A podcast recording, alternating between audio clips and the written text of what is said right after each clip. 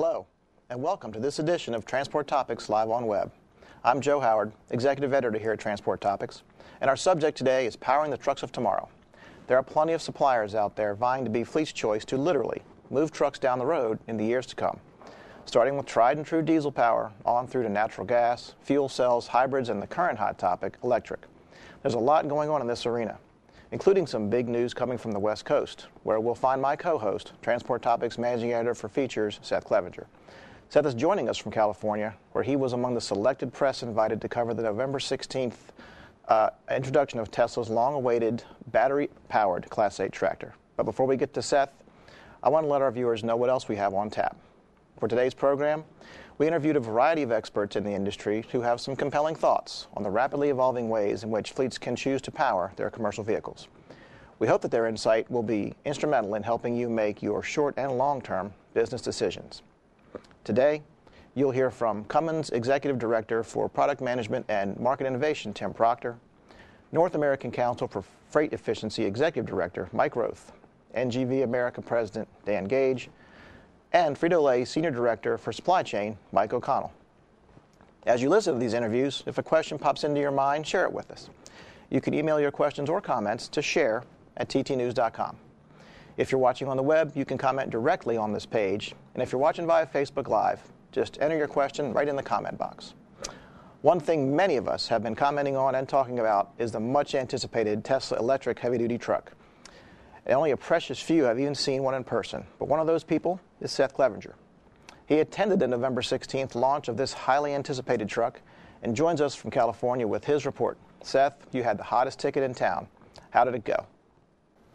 Yeah, Joe, it was uh, quite the splashy event last night. Uh, so Elon Musk, uh, you know, introduced the truck by driving it into a hangar with the, the audience was waiting, and uh, got the our first real glimpse of this truck. And uh, it is a uh, all-electric Class 8 day cab, and with a range of 500 miles, which is probably higher than, than some might have anticipated for an electric truck. Mm-hmm. definitely puts it in the in the regional range. so if you have a uh, say a, a, a, load that needs to be delivered 250 miles. Uh, you can use this truck to deliver it there and come back uh, without recharging the truck until you uh, return. So it's um, uh, also the, the design is really a, a, complete redesign of what we think of as a, a Class 8 truck. You know, it's a you know, starting by removing the internal combustion engine. You know, it's uh, battery powered. The battery sits in, under the cab and is powered by four electric motors at the wheel ends of the drive axles. So it's uh, you know the architecture, of course, is just completely different from uh, what we know all know and, and, think of as a, as a heavy duty truck. And uh, production for this truck is targeted for 2019, so it's uh, not that far away.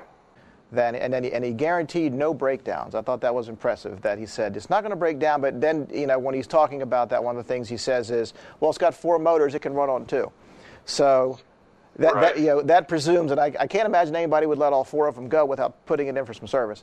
But uh, so he's making the case that if you lose two motors, it can still go on two motors. Okay, fair enough. Yeah, and you know, it's um, you know, the, what really struck me is it was a real, you know, Musk really tried to make a, a business case for this. I mean, this is not a, a luxury item. This is a, a, truck that's designed to be economical and, and to bring a better business case than diesel trucks from, from day one. Mm-hmm. And part of the, the calculus there is maintenance. Maintenance is a big piece of it. You remove the uh, uh, the diesel engine, you remove the, all the after treatment systems. There's no SCR, there's no diesel particulate filters uh, that can cause maintenance problems um, that, that need to be addressed. Uh, there's no transmission. It has regenerative uh, braking, uh, so it's um, you know in addition to generating energy and you know that, that supports the battery, it's protecting the brake pads. So really, this is designed to be a, a very low maintenance kind of vehicle uh, compared to what we know. Uh, so, so, so, that's a big piece that uh, you know maintenance, and it's really interesting to, to hear him you know guarantee uh, one million miles for the for the electric powertrain. So it's a pretty bold guarantee and we'll be eager to see how these uh, these trucks perform uh, in the real world when they come to market. And he also guaranteed it'd be uh, a lower cost of ownership from day one, talking about the, the total picture. Yeah, so the, the argument he was making is uh, that you know this truck, the, the Tesla Semi, will uh, be cheaper today than uh, the cost total cost of ownership of a diesel truck. Uh, he, he, said a diesel truck is 20% uh, uh, more expensive when you factor in all these these various costs, you know, including the, the vehicle cost, insurance, fuel, maintenance. 20%, the diesel truck is 20% more expensive per mile. That's his argument. That's that's what his math mm-hmm. is, has come up with, and right. um, it's a pretty fascinating statement. Uh, we, we think of electric vehicles as still being uh, pretty high price premium, uh, and there are still some details we would like to learn about the battery in particular. Mm-hmm. Uh, but you know, clearly this is going to be uh, a product that's going to be driven by the business case. Right. So there's a clear understanding on Tesla's part that a, a purchasing a truck is not the same as purchasing a passenger car, which is more of a you know, uh, emotional decision, and, and perhaps you'll pay more for a luxury car. And as we all all know, uh, in trucking, it's it's cold hard ROI. You know, mm-hmm. what's going to make the most sense? Right. Uh, how can I, you know, do do the job and deliver the freight safely and, and, and as efficiently as possible? And when you, you make a great point there because uh, that, that sets up our first interview actually very well, uh, Tim Proctor from Cummins, because he, you know, we, uh, he spoke with uh, Roger Gilroy at the North American Commercial Vehicle Show, and that was one of the cases he made and the points he made over and over again was that they're interested in the right solution for their customers and he talked a lot about you know whatever makes the most sense. So in Tesla's case, they're obviously going to make a claim that this makes sense for the, these type of operations that they're targeting. I thought it was interesting that they did that they, that they came out with something so very specific to you know, partic- particular duty cycles. I think that makes a lot of common sense, actually. So, with, with all the hype, I think on some level they made a fairly sensible move in saying, here's something that can work in these particular types of operations. I thought that was interesting. And uh, we'll, hear from, we'll hear from Tim Proctor right now and listen to what he has to say about electric and emerging technologies and where Cummins stands, because let's remember, Cummins has introduced a, a concept electric truck as well. So the, the, Tesla news is exciting, and we sent you all the way to California for it, but they're not the first ones to come up with, uh, with one of these concept trucks. So we'll, uh, we'll hear from Tim right now. Hi, I'm Roger Gilroy with Transport Topics, and we're at the inaugural North American Commercial Vehicles Show with Tim Proctor, who's Executive Director, Product Management and Market Innovation with Cummins Inc. That's right. Tim, thank you for being with us. Oh, thank you, Roger. It's uh, pleasure to be here. Answering a few questions about your sort of green efforts as a multinational company. Um, it seems, though, starting with the U.S., though, you have lots of opportunities to impact uh, sustainability from a fuel efficiency angle here in the U.S. with your medium duty presence and your X15, X12 engines and AOS electric uh, powertrain. Um, how do you manage all that? Yeah, so our um, our ambition is to be uh, providing the right power for our customers, uh, the right power solutions, and uh, we recognize that being dependable uh, is their number one objective. They've got to complete their mission. Products are being used in, in businesses which deliver um, income and, and, sustainability for the people that are running those businesses. So our products are part of how they do their work. Um, and yet, also, we have to be a leader in innovation uh, in order to stay at the front uh, of, the, uh, of, the, of, the, of, the, market, to be able to deliver the value um, in whichever way is, is, is going to mean that the product meets the customer's business needs. And when you talk about green, uh, fuel economy, fuel use is the primary source of the uh, carbon dioxide emissions, greenhouse gas emissions that impact uh, global warming and, and obviously, it has a economic benefit to the customer to use less fuel as they do their business. But every customer has a different set of priorities in terms of how much their fuel cost builds up into their business cost. So some customers are incredibly sensitive to it and actually insisting from a just a competitive position in the market that our products exceed by a significant margin the regulated greenhouse gas limit. So uh, for example, in, in, in the line haul space, if you only meet the greenhouse gas legislation limits, you really don't have a fully competitive product, and we have to be innovating um, to stay ahead of that curve. Um, Whereas in other spaces, we see that the regulators are forcing um, you know, really strict debates about the air quality from both criteria emissions, but also being concerned about global warming. Uh, and in those areas, we see much more opportunity for uh, alternative energy solutions, such as natural gas, where we already have products in North America that are near zero emission uh, performance that are being used extensively in like port operations in areas in the US that are struggling with air quality more than a greenhouse gas perspective. Um, and then also looking at electrification as an innovation to bring an even cleaner vehicle at the point of use, um, as well as saving fuel as we look at electric powertrains uh, in a hybrid type application in conjunction with, with an engine. It, Obviously, there are a lot of entrepreneurs that are also bringing out e axles and hydrogen fuel cell powered vehicles, uh, electric trucks of one kind or another. Um, how closely do you pay attention to that? Very closely. Um, obviously, it's really important for us to be uh, aware of what's going on in the industry. Um, we have our own research work that's going on in almost all of those areas. Uh, we've been working with electric powertrains for over a decade already, um, and we have work going on in, fuel, in the fuel cell space as well. Um, it's really a case of what's going to meet our customers' needs. And our position in our, our, our brand platform of powering a world that's always on uh, is more about having the right product for every customer. And we come to every one of those customer interactions without a predetermined answer um, because we've got that diversity of solutions, if the right answer for a customer is a diesel powertrain, then that's what we can work with them on. If the right answer for that is an electric powertrain, that's what we can work with them on.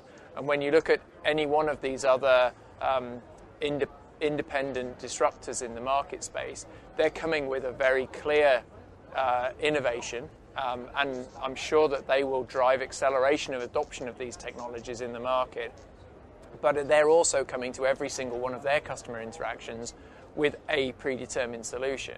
Uh, whereas um, at Cummins, we want to be uh, really focused on meeting the, the needs of the customer with the right technology at the right time. That was Transport Topics Roger Gilroy talking with Cummins Executive Director for Product Management and Market Innovation, Tim Proctor, at the North American Commercial Vehicle Show in Atlanta back in September. And uh, Seth, one of the interesting things that he said that caught my ear was that Cummins has been researching electric for 10 years. So it's, it's the hot topic now, but at least in Cummins' case, a, a company synonymous with diesel, they've been after this for 10 years. So they just recently introduced their concept electric truck but it's not a new idea for them. And he mentioned fuel cell, which is not something we think of when we think of Cummins at all. So it's interesting to me. It's not surprising, but it's interesting that he's talking about these things now at this moment, you know, in, in the history of trucking when there's so much going on. In, in, terms of, in terms of these new technologies that you know maybe it's all of a sudden in terms of people like you and I covering it, but it's not all of a sudden in terms of the people who are out there developing the powertrains. Yeah, and if you, I guess if you need a, uh, any clearer indication that uh, there's such broad interest in the possibilities for electric and trucking. You know, you have Cummins, and you know, like you said, they're they're synonymous with diesel engines, and you know, they see a future where they're doing much more than diesel. I mean, diesel's a, uh, of course, uh, you know, Cummins is certainly not running away from diesel, but uh, they're diversifying and they're looking at other forms of, of power for, for vehicles, and uh, electric is part of that equation. And they're not just looking at engines. I mean, they, they've got they've got their deal with um, with Eaton for the uh, for the for the uh, for the transmissions. I mean, in terms of back to engines, though, they've been making the Cummins Westport natural gas engine for, for years now. So I find it interesting that, and he didn't come out and say this, and they probably wouldn't, but on some level, it's a response to the integrated powertrain movement, if you will, that, that we're seeing from OEMs. Uh, Cummins is kind of getting into that business. You're, the day is going to come where they're going to say, I would, I would suspect, here's our engine, be it a natural gas or a diesel, and here is our transmission, and look how well they work together. Yep. And, and, and also interesting that he talks a lot about the right solutions for their customers. So that be it natural gas, be it diesel, be it electric, which is along the lines of what um, I think Elon Musk is saying as well. Here is an option for you fleet customers that maybe this will work for you. And he, he you know, Elon, uh, as is his uh, as is his habit, makes you know a very strong case. But if you did to bring it down to a realistic level, maybe it could. He, he uh, we didn't get to that uh, earlier, but he showcased the uh, the charging stations that you can charge a truck while it's being unloaded. Yeah, I mean, there's lots of different um, you know ways. I mean, you think about uh, electric vehicles, and there's concern, of course, with drivers' time and and the time it takes to recharge the vehicle. Uh, but um, Elon Musk is really making the argument that this kind of will just fit naturally into the work cycle as we know it. Uh, I mean, drivers today are required to take a 30 minute rest break under hours of service. Well, if they're charging the vehicle during that time and, and during their rest break, it's just part of their natural day. You know, you end, end your break, you know, get something to eat and go back to the truck and uh, and is recharged. Uh, so he, he, thinks that uh, electric vehicles will really fit in, you know, the types of operations we think about and, and just the general workflow. And uh, if I could kind of just speak about the driver a little bit more mm-hmm. Uh, and uh, sort of the, the driver-facing element of the of the Tesla Semi, uh, the interior of the truck really did uh, stand out as something that was uh, not like something we, we see in a, in a, in a truck today. Um, you know, the, the driver's seat is actually in the center of the cab, you know, mm-hmm. not, not offset to the left, so it's a very different feel. It's kind of akin to a you know Formula One race car in a way, mm-hmm. and it's uh, very open. You can uh, you have a wide range of view out of the windshield, um, and you think about uh, how that will you know work with the driver, and, and um, you know another piece that's actually quite uh, different is. So the instrumentation on the dash is all gone. That is now on two touch screens that are on the side of the steering hmm. wheel. So there's two large screens, okay. uh, touch screens, and you, you don't have this traditional dash with a speedometer and uh, you don't have knobs for the HVAC. That's all on these these two two screens, one on each side of the of the um, steering wheel. So it's really a, a whole different kind of uh, user interface for trucking. And you know, you think on one hand how you know a traditional uh, older driver might react to that, probably feel like they're in a you know a, a SpaceX rocket rather mm-hmm. than a than a truck. Right. Um, and you think about some of the initial resistance there was to something even like an automated manual transmission, was, yeah. as the industry now, of course, has you know, clearly been moving away from manual transmissions uh, mm-hmm. in a mm-hmm. lot of applications. Uh, but there was some, some initial resistance, and uh, we continue to see a little bit of that with uh, ELDs, with electronic logging devices. Uh, sure. So that's a lot lower uh, level technology than you know, kind of a completely redesigned uh, Class 8 mm-hmm. truck. So you wonder how an older driver might respond to that. But then you think on the other side, a younger driver, you know, maybe you know the a millennial, a 20 something who has never considered a job in trucking. And as we all know, the the industry is just really uh, desperate to attract younger people to the mm-hmm. industry mm-hmm. as, as the workforce ages, and you know we continue to, to see a, a shortage of qualified drivers. Um, you know, hey, maybe the chance to, to get behind of this uh, you know this truck that kind of feels like a spaceship is mm-hmm. is going to be attractive to uh, some of these younger potential drivers, and, and maybe that's part of uh, the you know the, the process of attracting younger drivers to the industry. And that you know that issue came up on a previous live on web, as a matter of fact, and we talked about recruiting young drivers and the the idea that all of this technology is native to younger drivers. This it, it, it does it, it, they're not scared of it. They embrace it. They're looking for it. They want it. Uh, can you imagine a you know a 20 something getting into a car and it doesn't have some kind of touchscreen? What, why, why would they buy this vehicle?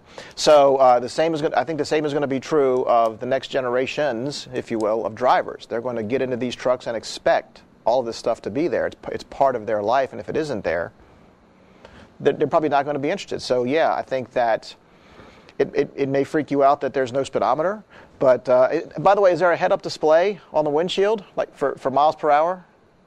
Uh, this is there's two there's two um, touch screens on the side. This, this is what you're looking at, okay, and they're yeah. just both to the side of the you know, each side of the steering wheel. So you kind of you're glancing left, your HVAC controls and yeah. and your speed and all that stuff. So it's it's all been kind of consolidated on these on these touch screens.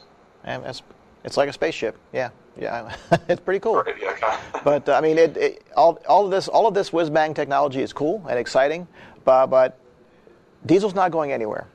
And I think we all agree on that. We're, we're a long, long way from the day when, uh, when trucks won't be fueled by diesel. Um, there's broad agreement it's going to be the industry's primary fuel for years to come. And a recent program initiated by the North American Council for Freight Efficiency demonstrated that significant gains in fuel economy can be achieved from a combination of driver training and broader adoption of equipment currently on the market. Um, NACFE called this initiative Run on Less.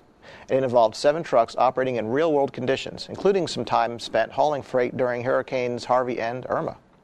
Uh, the seven trucks covered 50,000 miles in 17 days and averaged 10.1 miles per gallon. Um, as NACFE Executive Director Mike Roeth explained in an interview right here in TT's uh, studio in Arlington, Virginia, a little while ago, these drivers weren't trying to be hypermilers. They just use a combination of good driving habits and good equipment sometimes, uh, when, the, when, the, when, the, equipment was available, uh, produced, to produce some pretty impressive results. It's an example fleets can learn from and deploy right now. So let's hear from Mike.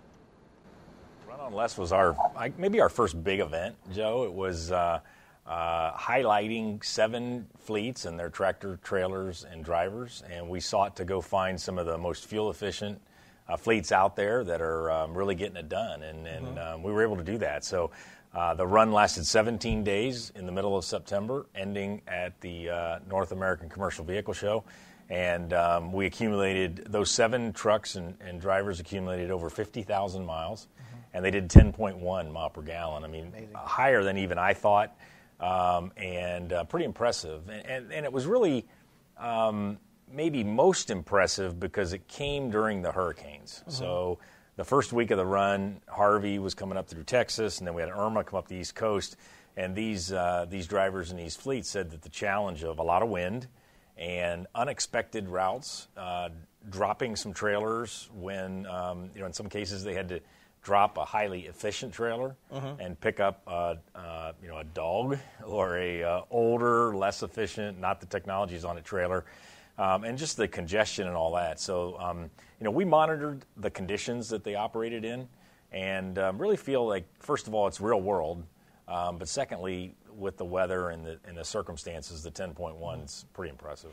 Now, what's impressive about that is you, you talk about how they had to go from a, an efficient trailer to a dog. So you're thinking that, wow, we're, we're going to see we're going to see these numbers come down when we're, when we're backing away from the from, from the equipment. So how does that get into driver training and driver habits? So in a case like that, where you're saying, okay, well, we can't count on the equipment to really be there to help us. So then it gets down to driver training. Yeah, first of all, these were seven awesome drivers. They were they were picked. So we had a mega fleet in U.S. Xpress, and we had some fleets around a thousand trucks, and we had an owner operator. So we had a, a mix of uh, of size of fleets. But these these truckers and these drivers are really impressive. So mm-hmm. when they're put when challenges are put to them, they they want to stay on their A game. Mm-hmm. You know, they're watching that fuel economy and all their readouts. We had one driver have four different coaching tools and readouts in the truck.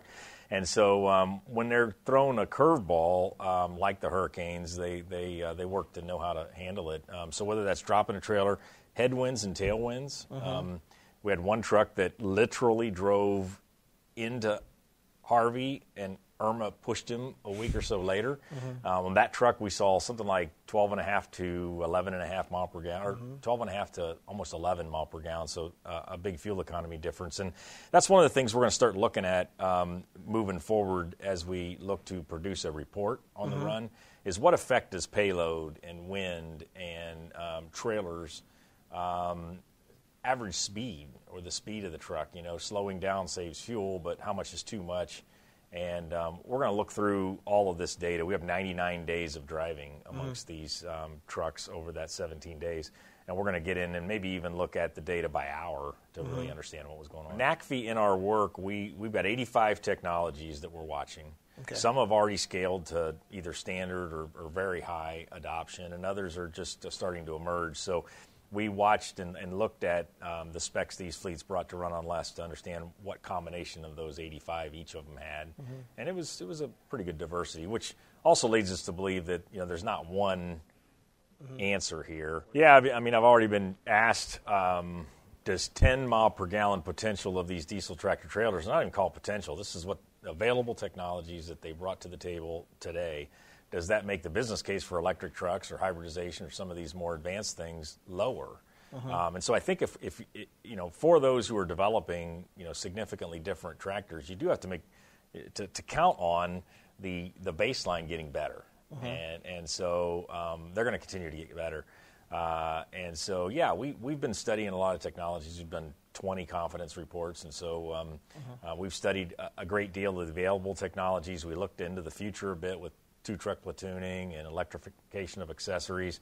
And, you know, maybe we'll get involved in, in some of the more, I'll call them maybe like revolutionary things mm-hmm. that, that, that people are asking about. But it all comes down to, you know, just the good, hard, hard diligent work that mm-hmm. we all know. You know, understand your duty cycle, right. understand the business case you have as a fleet. Uh, manufacturers talk to fleets, just don't talk to one or two, talk to hundreds because there's various different duty cycles and business cases out there. Um, and, and, start to work on what makes most sense to you. You know, the, the higher the speed, the more important aerodynamics are. The lower the speed, tires become really important.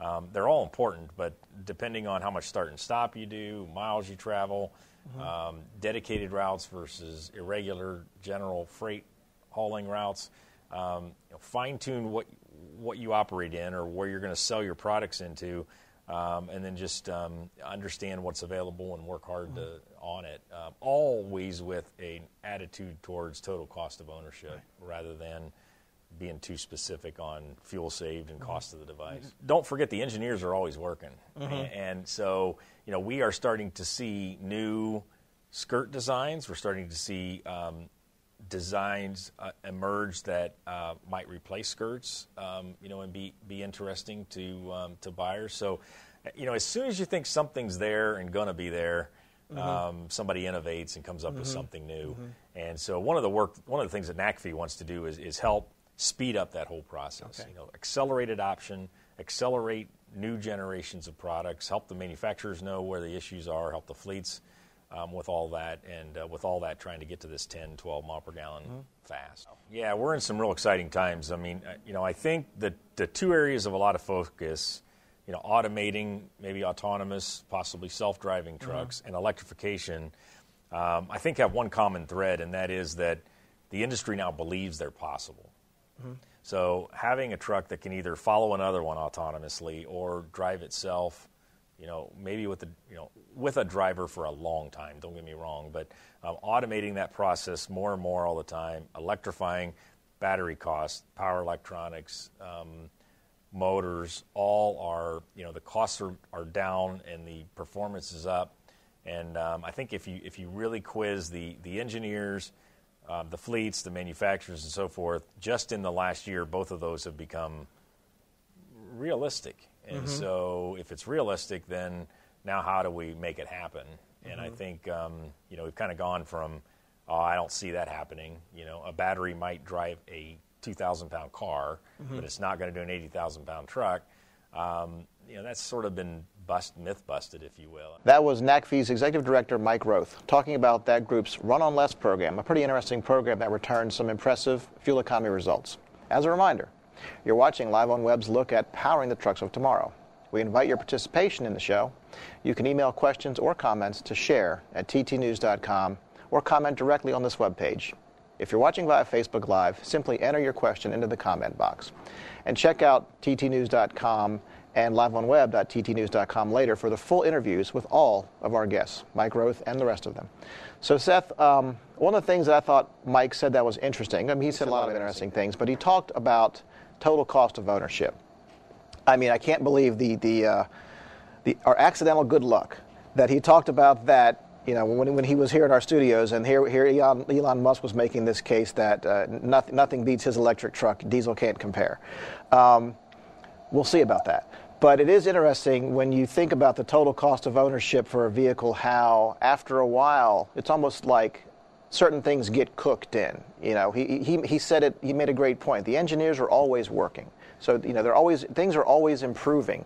So, and, you know, he talked about skirts. Um, trailer skirts are ubiquitous these days. You know, say 10 years ago they weren't, but now they're everywhere. It, it they've become cooked in. So you're now you, you know, fleets are going to have to continually find new ways to you know to, to locate efficiencies because that's kind of backed out now.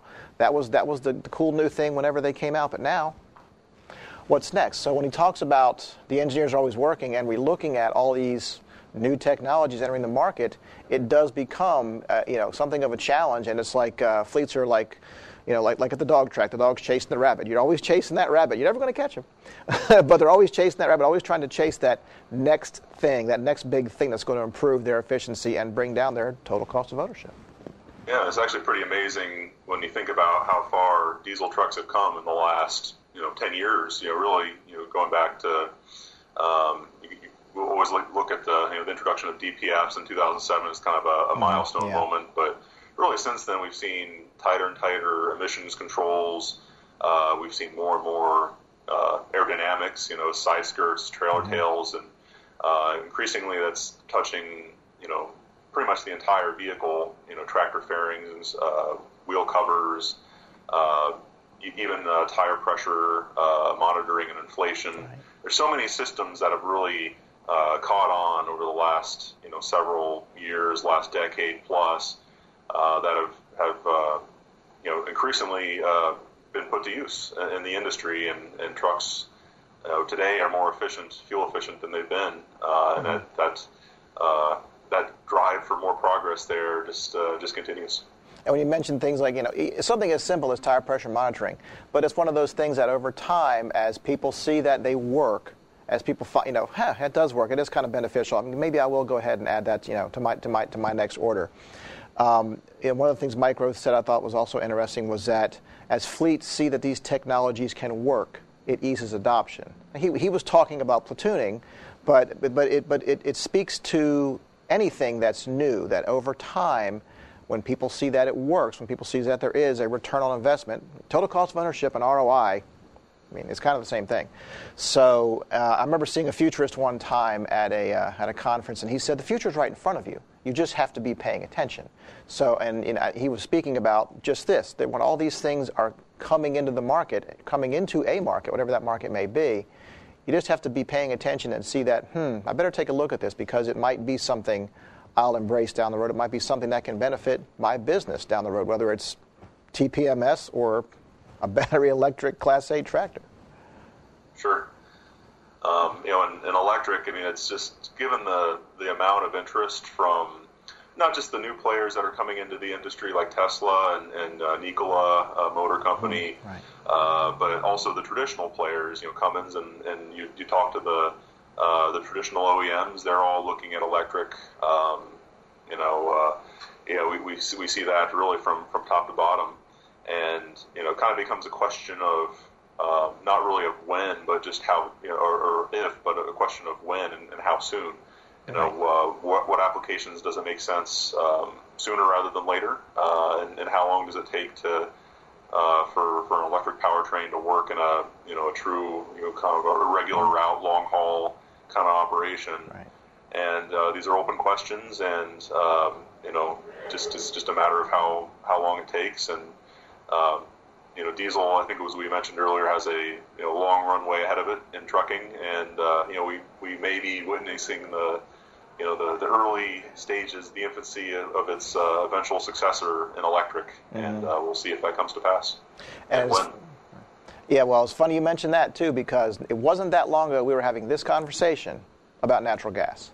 Uh, natural gas hasn't gone anywhere. It's, it's an option that works for you know, some of the same applications that people are now saying work great for electric. Um, arguably, all the attention focused on electric right now has taken the air out of the room for natural gas.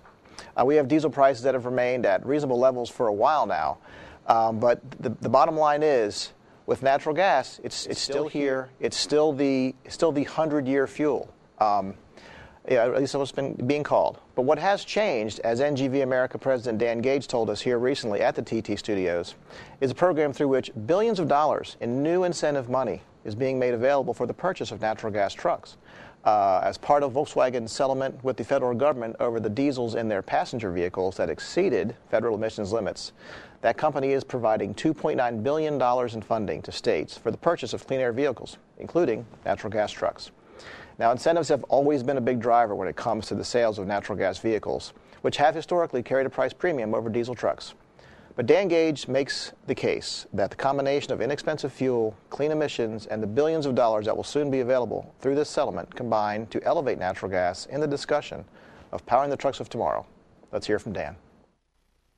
Well, electrification is, is certainly an option, especially for light duty, uh, but it's not commercially available yet for medium or heavy duty, and that's important. It's important when we think about emissions. We think about emissions controls and reductions in greenhouse gases, reductions in, in no, uh, nitrogen oxide or, uh, or NOx. Um, natural gas provides a very real solution today uh, mm-hmm. for all of those problems, all of those issues, all of those challenges. Um, it's reliable, it's available, and it's mm-hmm. sustainable. Now, in terms of cost, there's there's been historically kind of a concern that you know, yes, they're very clean and they're available, but there's a cost issue. And incentives have certainly been something that have helped move natural gas vehicles along. I know that uh, as part of the settlement with Volkswagen, there's mm-hmm. some opportunity there for, and I don't think people probably realize that there's opportunity in, in the heavy truck space as well as part of that as part of that settlement fund. Well, the Volkswagen settlement will provide $2.9 billion to the states to distribute for uh, a whole host of projects that with the, with the end goal of reducing, reducing emissions. And when you look at all of the different options that are available, everything from diesel to electric to potentially fuel cell someday, and natural gas, it's natural gas that provides the, the biggest cost effective benefit uh, in terms of investment of those funds. Uh, we've been doing our part uh, at NGV America with our member companies to uh, share that information, share the facts with, with those who are putting together these, these plans uh, in all the states. And eventually, uh, very shortly, uh, there will be funds available and, and public private partnerships will be able to apply for them.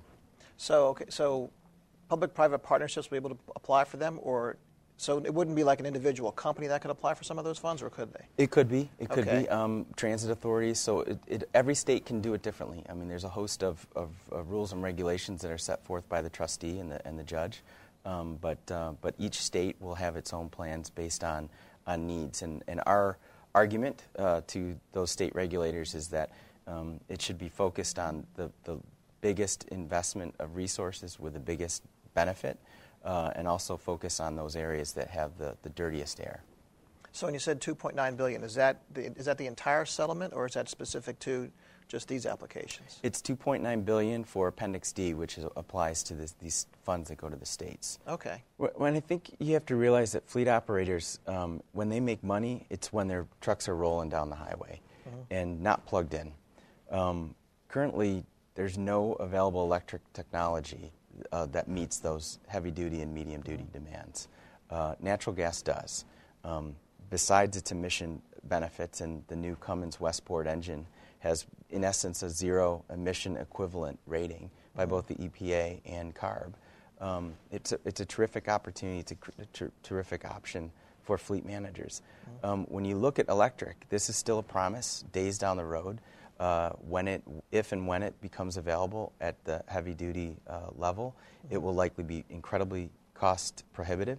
Um, uh, there's a, a, there are few details about what the size and weight of the battery packs and how those will be incorporated into the entire uh, uh, tractor trailer package. Um, so when you look at whether electric is an option, um, it's not an option today. Well, I think what we're going to see are more and more communities, more and more politicians, more and more elected officials uh, that recognize that there are some serious issues with, with air and air quality in our most urban areas. And what can we do to invest in, in uh, improving that situation? And it will likely be around uh, uh medium and heavy duty. Uh-huh. It'll likely be around uh, ports with, with uh, you know, ships in and out, marine vessels in and out. Um, and how can we transition from traditional dirtier fuels or uh, older vehicles into cleaner um, uh-huh. uh, vehicles that have less of a, of, of a negative footprint. Um, we're seeing it around ports. Uh, we're seeing it around uh, inland ports like, like rail yards. Um, and, and, certainly we're seeing it from, from um, some of our members who invest in, in for instance, school buses, uh, trash trucks, um, where we're seeing vehicles that drive in and out of neighborhoods. Yeah, and, and, to that point, final mile. Final mile is only going to get more important as it you know, as we go. So there's probably a big opportunity. You mentioned medium duty. I dare say that's where there could be real opportunity for natural gas trucks. Is in that final mile. Agreed. Local delivery. And, and you mentioned too. Um, you know, you mentioned two s- sort of partnerships with electric, and mm-hmm. so we have members like UPS.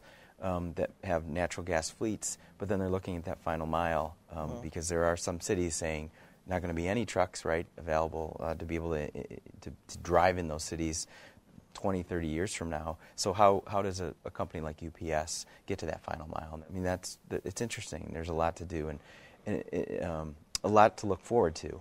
And you know, electric electric is, is certainly um, something that's very exciting.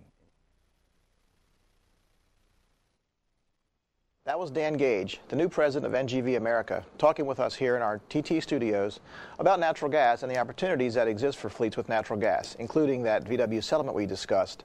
But um, you know, Seth, again, another one of those happy accidents when he said uh, electric is still a promise. Uh, and he's, he's got a leg to stand on there. These are these are concept vehicles we're seeing. There there are you know, we, we, we, Navistar has electric coming out. Freightliner has theirs in Europe and some medium duty, but for but for the most part, for, for, for Class 8, you know, for, it, it, it is a promise. And a natural gas truck, you can walk over and buy one today. And uh, there, is, there is fueling infrastructure. There, are, there, are, there is a business case to be made if, if, if with this incentive money, certainly. But uh, if, if, if clean operation is important to you, if there are regulations that you have to comply with, we, of course, we could think of the ports. There is, there is a case, and it's here. And, and there is a fueling supply that is abundant. Maybe it's not as easy to get your hands on as as diesel, but but there isn't but there is an abundant fuel supply, and you can get it versus the attention being paid to, to, electric that again was being paid to natural gas just a few short years ago. But the bottom line is, this is something here that is an odd, that is a right now option for fleets.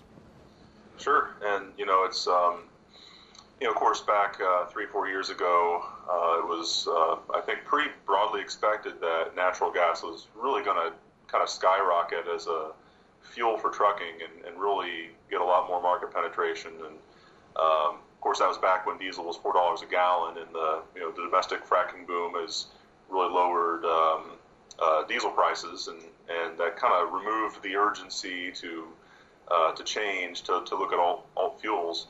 Uh, so that really kind of undercut that projected growth, but it's still there. It's still uh, being mm-hmm. used in, in a lot of um, you know, sort of niche applications where it makes a lot of sense.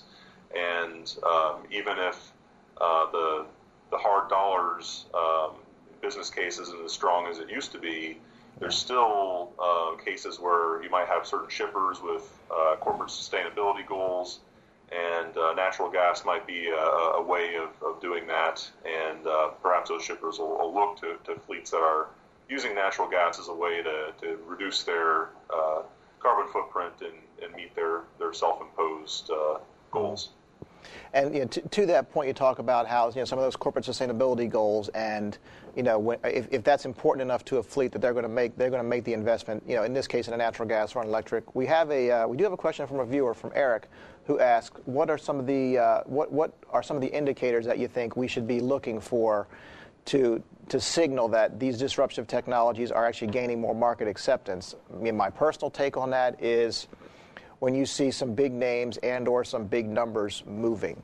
Um, I, I, think it's a little early just yet. You know, let's use Nikola as an example. U.S. Xpress, you know, they were they were there for that. So they they they they've said that this is something that is interesting to them. So there's there's indication that at least one major fleet is interested in this technology, but I think as you see more of that, you know, you've got a UPS. They they try everything. I mean, I, I think they're they're a leader, and they should you know we we, sh- we should make note of that. They they they experiment with, with just about everything.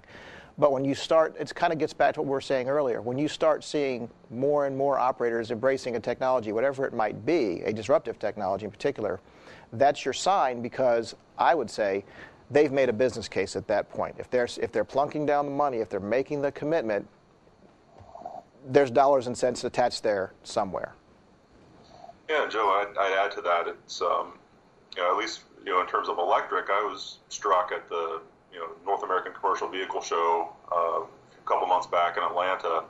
You know, it's almost just a unanimous message across the, the manufacturers and, and tier one suppliers that you know vehicle electrification is one you know the the key trends that they're all pointing to. They mm-hmm. all see that as part of the future, and you don't really hear a lot of dissent um, from the big manufacturers on that point. I mean, there are lots of questions about when and how and where it makes sense, but it's it's amazing how uh, that message is seem, seems to have been embraced, and the potential for electric seems to have been embraced by the industry at large. Um, you know, uh, and you know, you mentioned a few of the, the OEMs that have, have been spending some time on it. You know, Navistar announced its plans to have a classes uh, you know six to seven truck um, electric truck in uh, late 2019 or early 2020.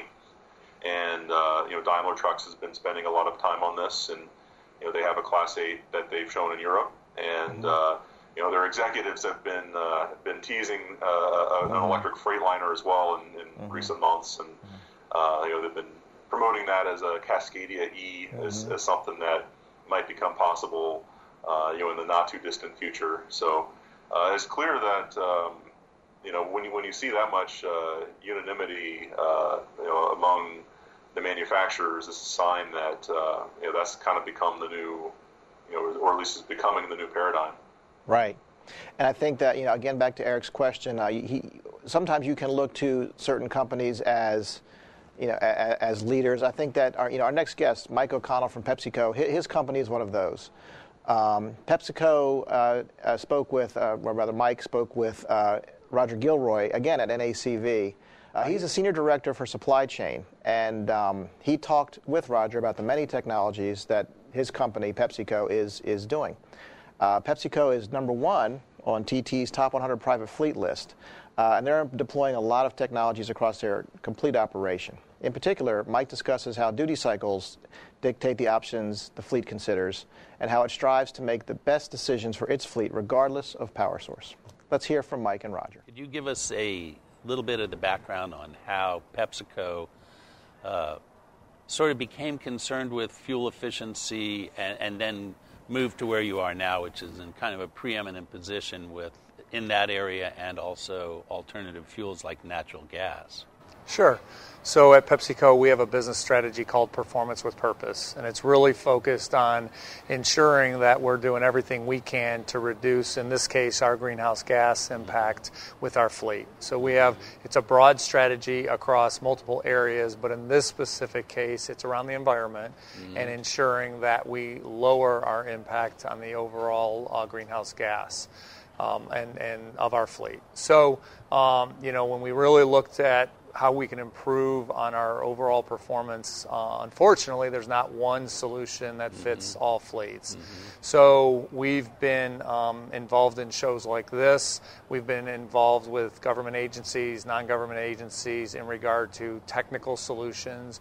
We focus on people, process, and technology, mm-hmm. right? So um, you referenced natural gas. We have a mm-hmm. large-scale deployment of natural gas in our Frito-Lay, which is a, in our Frito-Lay division, yeah. which um, the reason it works works extremely well in Frito Lay is we have lightweight loads. So the tank is usually, you know, the, the weight of the tanks is usually an offset to mm-hmm. cargo. Well, on the Frito mm-hmm. side of the business, it's not. Mm-hmm. So we can get the efficiencies mm-hmm. and the environmental improvements of natural gas. And so we've um, rolled that out pretty expansively across our mm-hmm. business. Mm-hmm. We really, um, we have a fleet of about 60,000 vehicles in North America across all drive cycles, across all weight classes. Mm-hmm. So we have a team that works with the field operations group trying to identify the best solutions for those drive cycles mm-hmm. to create the highest efficiency. Sure. So we have clean diesel trucks. We're mm-hmm. trying to maximize the efficiency mm-hmm. through the work we did with Run on Less and the NACFE and Carbon War Room. Right. We've um, used alternate fuels like CNG you've referenced. We've implemented electric vehicles and the mm-hmm. like. Now, you do use some for hire carriers too, do you not? Yes, we do. Okay, and I assume that you have sort of sustainability uh, criteria that they should meet and what you look for in them. Could you talk a little about that? Yeah, so we partner with a lot of carriers in the industry to support our broader business, right? Inbound raw materials, we use carriers a lot more than our private fleet is uh-huh. mostly used for the outbound finished materials okay. and delivery to yep. the marketplace. Mm-hmm. It's just a competitive advantage for us to do that. Okay. Um, so we partner with all our suppliers. We certainly get involved in events like this to showcase new technologies yeah. so that our partners will also adopt those technologies to improve their fuel efficiency. Okay. Um, so we monitor and measure that. Part of our performance with purpose goals include what would be considered scope three emissions, which is the for hire carriers that we partner with. So in order for us to achieve those goals, we have to partner with them to become more fuel efficient as well. You touched on electrification a little bit, which is kind of a big topic here now. Yep. Um, can you tell us a little bit more on your view uh, of how that might help you? Yeah, so certainly there's been an evolution of electrification. We started out in the medium duty um, Class 6 arena where we've invested in some um, Class 6 trucks, Okay. um, full electric.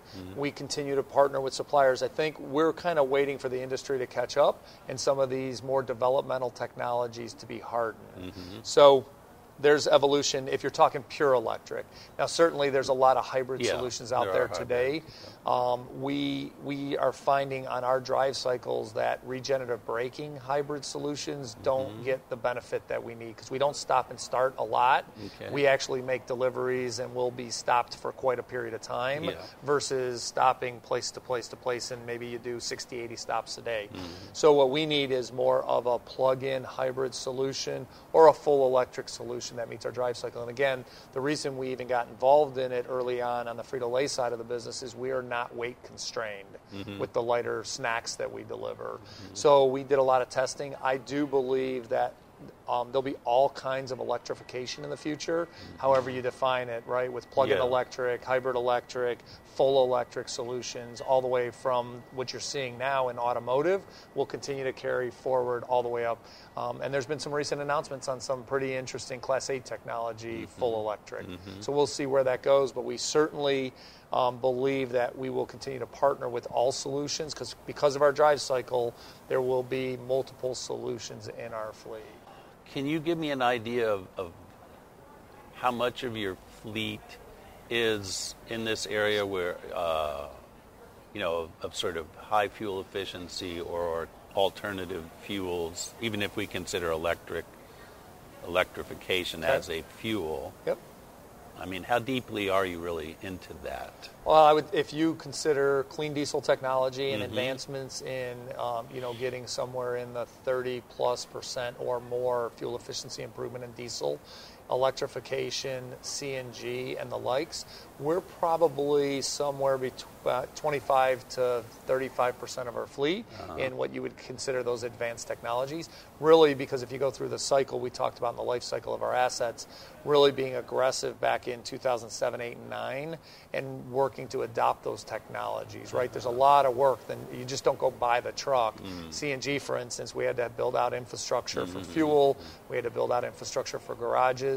So it takes some time to implement. But once that's in place, now it's easier for us to adopt newer technology and larger scale quantities. One thing you mentioned earlier when we were talking uh, before was about sort of driver behavior and what effect that can have on actually maximizing the value of the different kinds of fuel, electric or CNG or diesel. Could you get into that a little bit? Yeah, so, you know, as we talked about people, process, and technology earlier, our people are highly engaged in our performance with purpose sustainability strategy. They understand how important it is for us to stay competitive in today's business world. Um, so they're highly engaged, right? Tommy, who you met, Yep. was here as part of the run Great event, guy. is very engaged in Yeah. the programs we're working on. So um, the reason that's so important is a lot of people understand is the driver can impact, they say some words, at 15 to 25 percent of the fuel efficiency of a vehicle, Uh-huh. which makes a lot of sense. And a lot of people think that just applies to diesel fuel, Yeah. when in fact it applies to all your solutions. So let me use the CNG example. When we adopted the technology with CNG, it's just as important that that driver drives that vehicle efficiently as well, mm-hmm. or the economics or the environmental benefit deteriorate if, say, they drive the diesel efficiently, but they think they, well, it's an alternate fuel. I don't have to worry about the mm-hmm. efficiency of it. Mm-hmm. You have to worry about the efficiency of it no matter what the solution mm. is. Energy is energy. That's Whether you're burning diesel fuel or you're burning natural gas, it's very important that we drive as efficiently as possible. Oh, by the way, safe driving is fuel efficient driving. So, Yeah. you know, safety is paramount for us as an organization and mm-hmm. ensuring the drivers are driving safe each and mm-hmm. every day, like Tommy, who's, you know, mm-hmm. a million mile driver, safe driver for us. Roger Gilroy at the North American Commercial Vehicle Show in Atlanta. And one of the things I found interesting about that conversation, Seth, was the fairly simple things that go into decisions for a fleet as large as PepsiCo. Number one on our TT100 private uh, fleets list. He talked about how natural gas works for Frito Lay because the loads are light. and therefore you can therefore the the the, the, uh, the added weight of the fuel tanks isn't as important. I mean it. It, it seems so simple, but it, it, those simple solutions sometimes matter the most. Uh, if, if, if it is simple as, well, this we can use this inexpensive fuel over here because it works for this duty cycle, but it doesn't work over here, there you go. Um, because a simple solution like that and a simple decision like that manifests itself in a lot of money, a lot of ROI, a lot of total cost of ownership considerations go into something like that uh, and his comment about how hybrids only work if you're in a, in a, in a duty cycle where you're going to get some benefit out of the brake regen.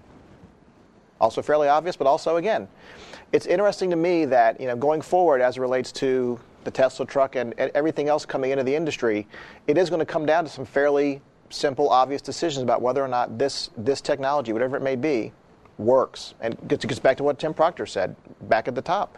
Does it work for the customer? Either it does or it doesn't. Yeah, I mean it's uh, and it's not this, this, industry is definitely not one size fits all, right? You know, yeah. it's very many different applications, you know, different types of freight, uh, different types of trailers, and you know, different uh, distances covered. There's just so many different uh, use cases, and um, you know, the the calculations and the decision making uh, are going to depend on who you are and, and what you haul and uh, what your you know the the duty cycle of your, your vehicles and and uh, you know your the needs of your drivers and uh, just what what your situation is. I mean, it's just and the answer is not going to be the same necessarily for for everybody. Absolutely, and I think that uh, something that Mike O'Connell said that actually touches back on our, what our viewer Eric asked about about broader acceptance. Um, he talked about how, again, with natural gas in this case, the upfront is the big challenge, and, that, and that, I think that's true of any technology. The upfront, I, uh, I'm sure that Tesla truck is not going to be inexpensive. Uh, you know, something else Elon Musk said at his, at his, presentation last night is, well, you know, Tesla, you know, Tesla stuff is expensive. Well, yeah, we're expecting that to be true, you know, of this truck, but that you know, in the for for but for a fleet's case, once that upfront, once you once you've you spent that upfront over time you're going, you're going to realize you're going to realize some term, some return once you've made the big investment in infrastructure or in the equipment. At some point, again, it's going to get baked in if you've identified that there's there's a long-term answer for you in that technology. So the upfront's going to be big, and you know one other thing that uh, O'Connell talked about was service. You got to think you have to think of everything. You got whatever whatever it is you need to, to do to service those trucks. Uh, in the Tesla case, well, once those two motors go down and you've still got two left that the truck's running on, well, you got to fix those other two. So how do you do that?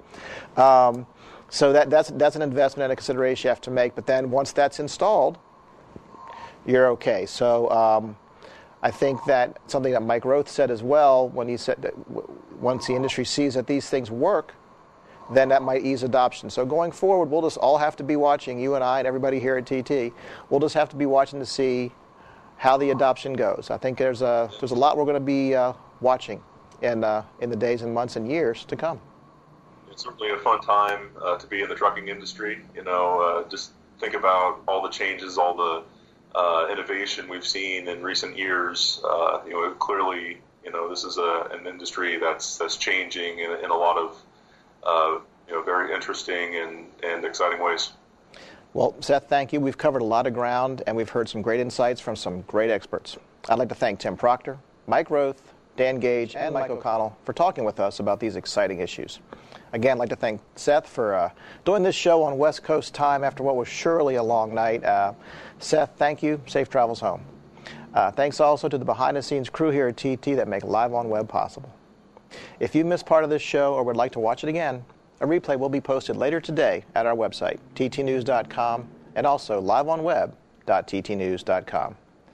And be sure to check us out online and in print for all of the latest news on these and the many other issues that affect the trucking industry, including Seth's coverage from the Tesla event. Our next Live on Web is scheduled for December 13th when Transport Topics managing editor Lori Grant will sit down with our reporting staff for a look back at the big stories that dominated the news in 2017 and also a look ahead at stories we'll be following in the year ahead. Don't miss it.